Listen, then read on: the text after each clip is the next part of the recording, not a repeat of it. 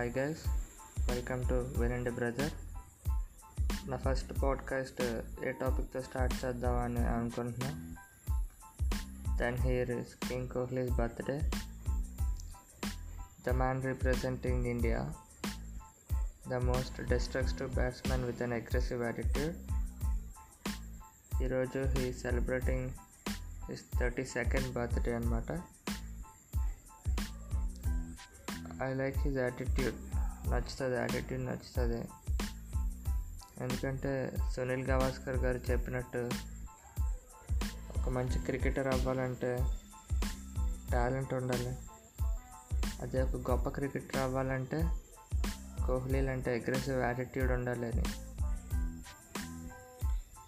So finally కొన్ని కోట్ల మంది ఫ్యాన్స్ని సొంతం చేసుకొని ఇప్పటి వరకు ఛాంపియన్స్గా గెలవలేకపోయిన royal challengers Bengaluru team three consecutive years తర్వాత ప్లే ఆఫ్స్కి వచ్చింది. కొంచెం కష్టపడుతూ. So this year final hopes for we are going to be champions